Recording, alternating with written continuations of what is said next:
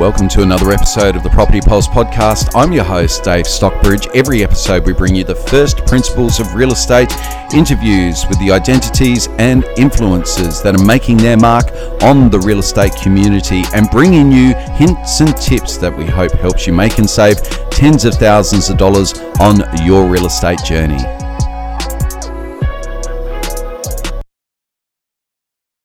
So, what happens when a sale falls over?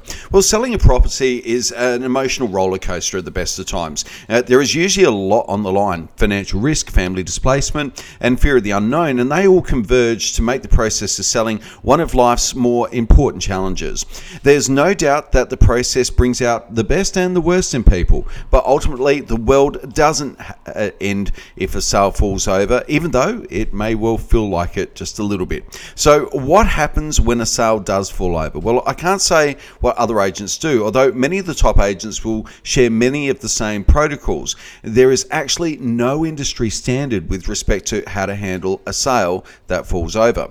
So, how an agent handles this process is a good barometer of that agent's acumen and skill set. Anyone can sell a property, but not all, uh, all agents have a plan for when things go wrong. So, Here's the plan, and a bit of a preface for you. In some cases, the sale falling over blindsides us completely, uh, whilst in other uh, situations, it is almost expected. But I run a policy at all times of expect the best, but provision for the worst.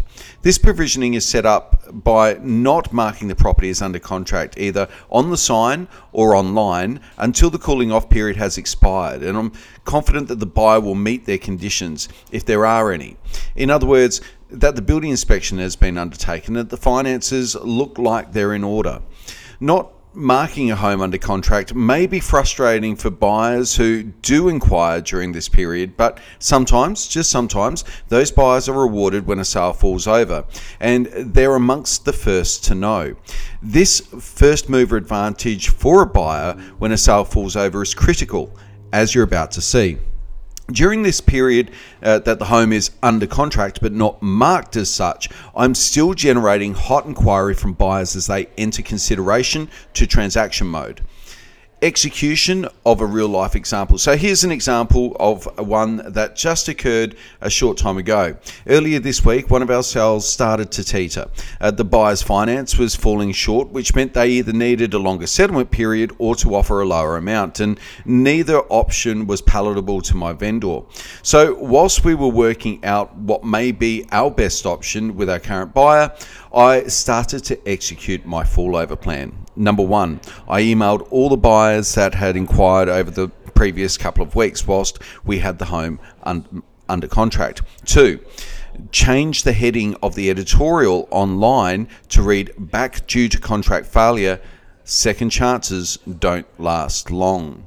Three, reposted the property editorial and, and images uh, with that same call to action, that same heading to my 4,000 Facebook page followers. And four, set an open inspection for the Wednesday night.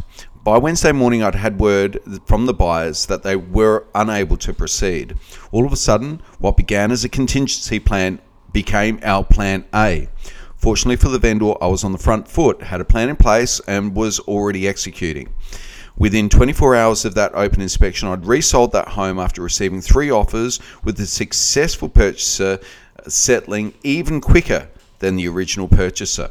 The result was an envir- it was created in an environment of competition and established by a, a sense of urgency in the marketing and the communication. Most agents tell you how good they are at selling, but they are they'll, they'll rarely share with you what happens when things go bad. It all begins with understanding that the process is an emotional roller coaster, and this is one of the reasons not all agents are the same. So I hope you got something out of that. It is an unfortunate circumstance when it does occur, but it's important that the agent has a plan. So if you're an agent listening to this and you've perhaps just entered the industry and, and feel that sales falling over is a bit of an anomaly, no, it's not. It's going to be between 10 and 20% of the properties that you sell, depending on the marketplace that you find yourself in where the sales are going to fall over. And by being on the front foot in your communication to the vendor and the marketplace, you can better position your vendors to sell quicker. Um, iron out some of the the kind of the kinks and the highs and lows in that emotional roller coaster for your vendor and even for yourself.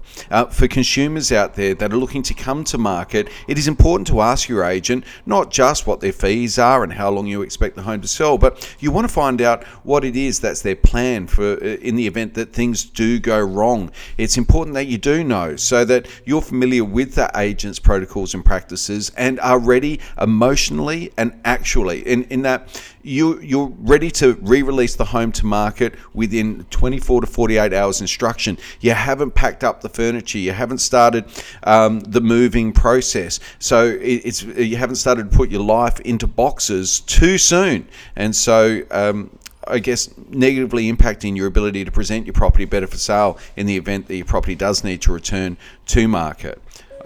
I hope these helpful hints and tips help you, and I look forward to bringing you more next time. Once again, a huge thank you to our guest, Jason Carter. It's fantastic to have agents of his caliber on the podcast sharing their secrets with us. Certainly, if you've enjoyed this podcast and you found a home here on the Property Pulse, so please subscribe to ensure that you're receiving notifications of all new episodes as they become available. And I'll look forward to bringing you more next time.